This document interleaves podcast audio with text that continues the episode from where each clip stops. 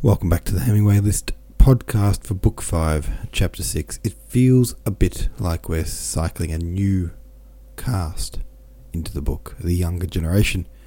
And also, I had the question is Riga where they went earlier in the book? Apparently, it's not. Swim said the mama fish. He says, no, that was Travemünde, where Tony met Morten. Of course, Travemünde.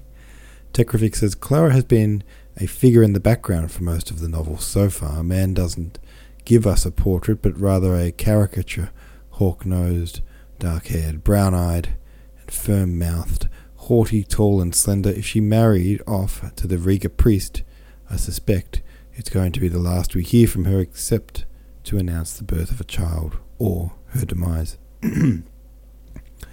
or, in the style of every single classic novel, both.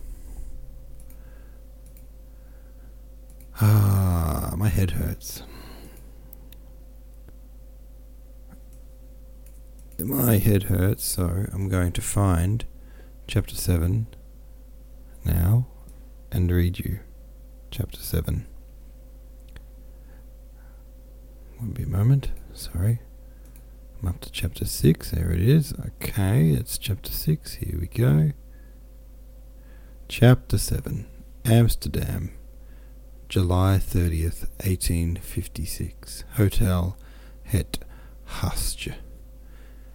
My dear mother, I have just received your important letter and hasten to thank you for the consideration you show me in asking for my consent in the affair under discussion. I send you, of course, not only my hearty agreement, but add my warmest good wishes, being thoroughly convinced that you and Clara have made a good choice.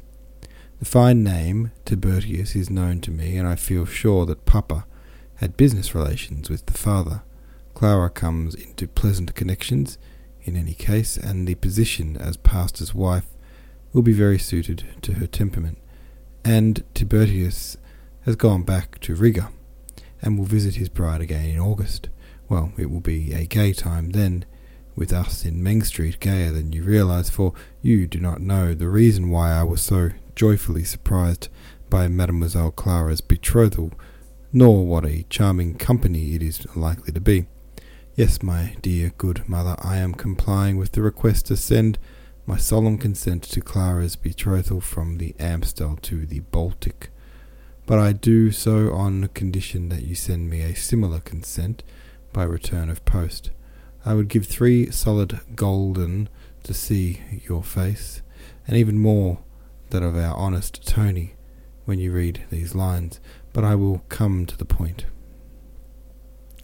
My clean little hotel is in the centre of the town with a pretty view of a canal.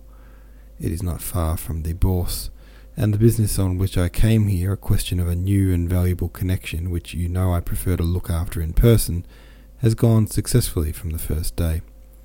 I have still considerable acquaintance here from the days of my apprenticeship, so, although many families are at the shore now, I have been invited out a good deal. I've been at small evening companies at the Van Henkdoms and the Molens, and on the third day after my arrival I had to put on my dress clothes to go to a dinner at the house of my former chief, Van der Kallen, which he had arranged out of season in my honour. Whom do I take in to dinner? Should you like to guess? Fraulein uh, Arnoldsen, Tony's old schoolfellow. Her father, the great merchant and almost greater violin artist, and his married daughter and her husband were also of the party. I well remember that Gerda, if I may call her so, from the beginning, even when she was a young girl at school at Fraulein Weichbrodt's on the Millbrink, made a strong impression on me. Never quite obliterated, but now I saw her again taller, more developed, lovelier, more animated, Please spare me a description which might so easily sound overdrawn, and you will soon see each other face to face. You can imagine we had much to talk about at the table. But we had left the old memories behind by the end of the soup, and went on to more serious and fascinating matters. In music I could not hold my own with her, for we poor Buddenbrooks know all too little of that, but in the art of the Netherlands I was more at home and in literature we were fully agreed. Truly the time flew. After dinner I had myself presented to her old Herr Arnoldsen, who received me with especial cordiality. Later in the salon, he played several concert pieces, and Gerda also performed. She looked wonderful as she played, and although I have no notion of violin playing, I know that she knew how to sing upon her instrument, a real Stradivarius, so that the tears nearly came into my eyes. Next day I went to call on the Arnoldsens. I was received at first by an elderly companion, which, with whom I spoke French, but then Gerda came and we talked as on the day before for perhaps an hour, only that this time we drew nearer together and made still more effort to understand and know each other. The talk was of you, mamma, of Tony, of our good old town, and of my work, and on that day I had already taken the firm resolve this one or no one, now or never.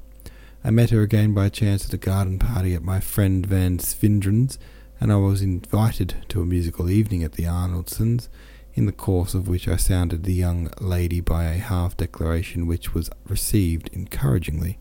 Five days ago I went to Herr Arnoldsen to ask for permission to win his daughter's hand. He received me in his private office. My dear consul, he said, you are very welcome hard as it will be for an old widower to part from his daughter, but what does she say? She has already held firmly to her resolve never to marry. Have you a chance? He was extremely surprised when I told him that Fraulein Gerda had actually given me ground for hope. He left her some time for reflection, and I imagine that out of pure selfishness he dissuaded her. But it was useless. She had chosen me since yesterday evening. The betrothal is an accomplished fact.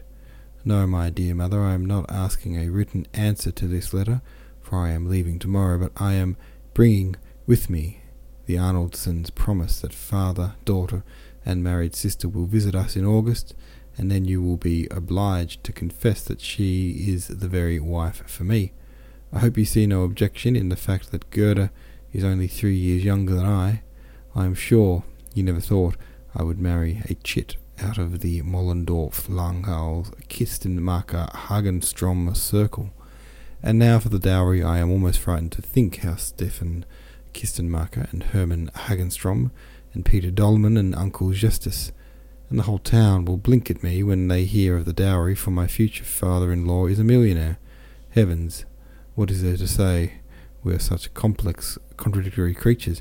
I deeply love and respect Gerda Arnoldsen, and I simply will not delve down deep enough in myself to find out how much the thought of the dowry, which was whispered into my ear that first evening, contributed to my feeling. I love her, but it crowns my happiness and pride to think that when she becomes mine, our firm will at the same time gain a very considerable increase of capital. I must close this letter, dear mother, considering that in a few days we shall be talking over my good fortune together. It is already too long. I wish you a pleasant and beneficial stay at the baths, and beg you to greet all the family most heartily for me, your loving and obedient son, T. Alright, there we go. There's a chapter for you. A letter from Tom to his mother with some good news, I suppose. He's getting married and he's getting rich at the same time. Hell yeah. Alright, guys, thanks for listening. See you tomorrow.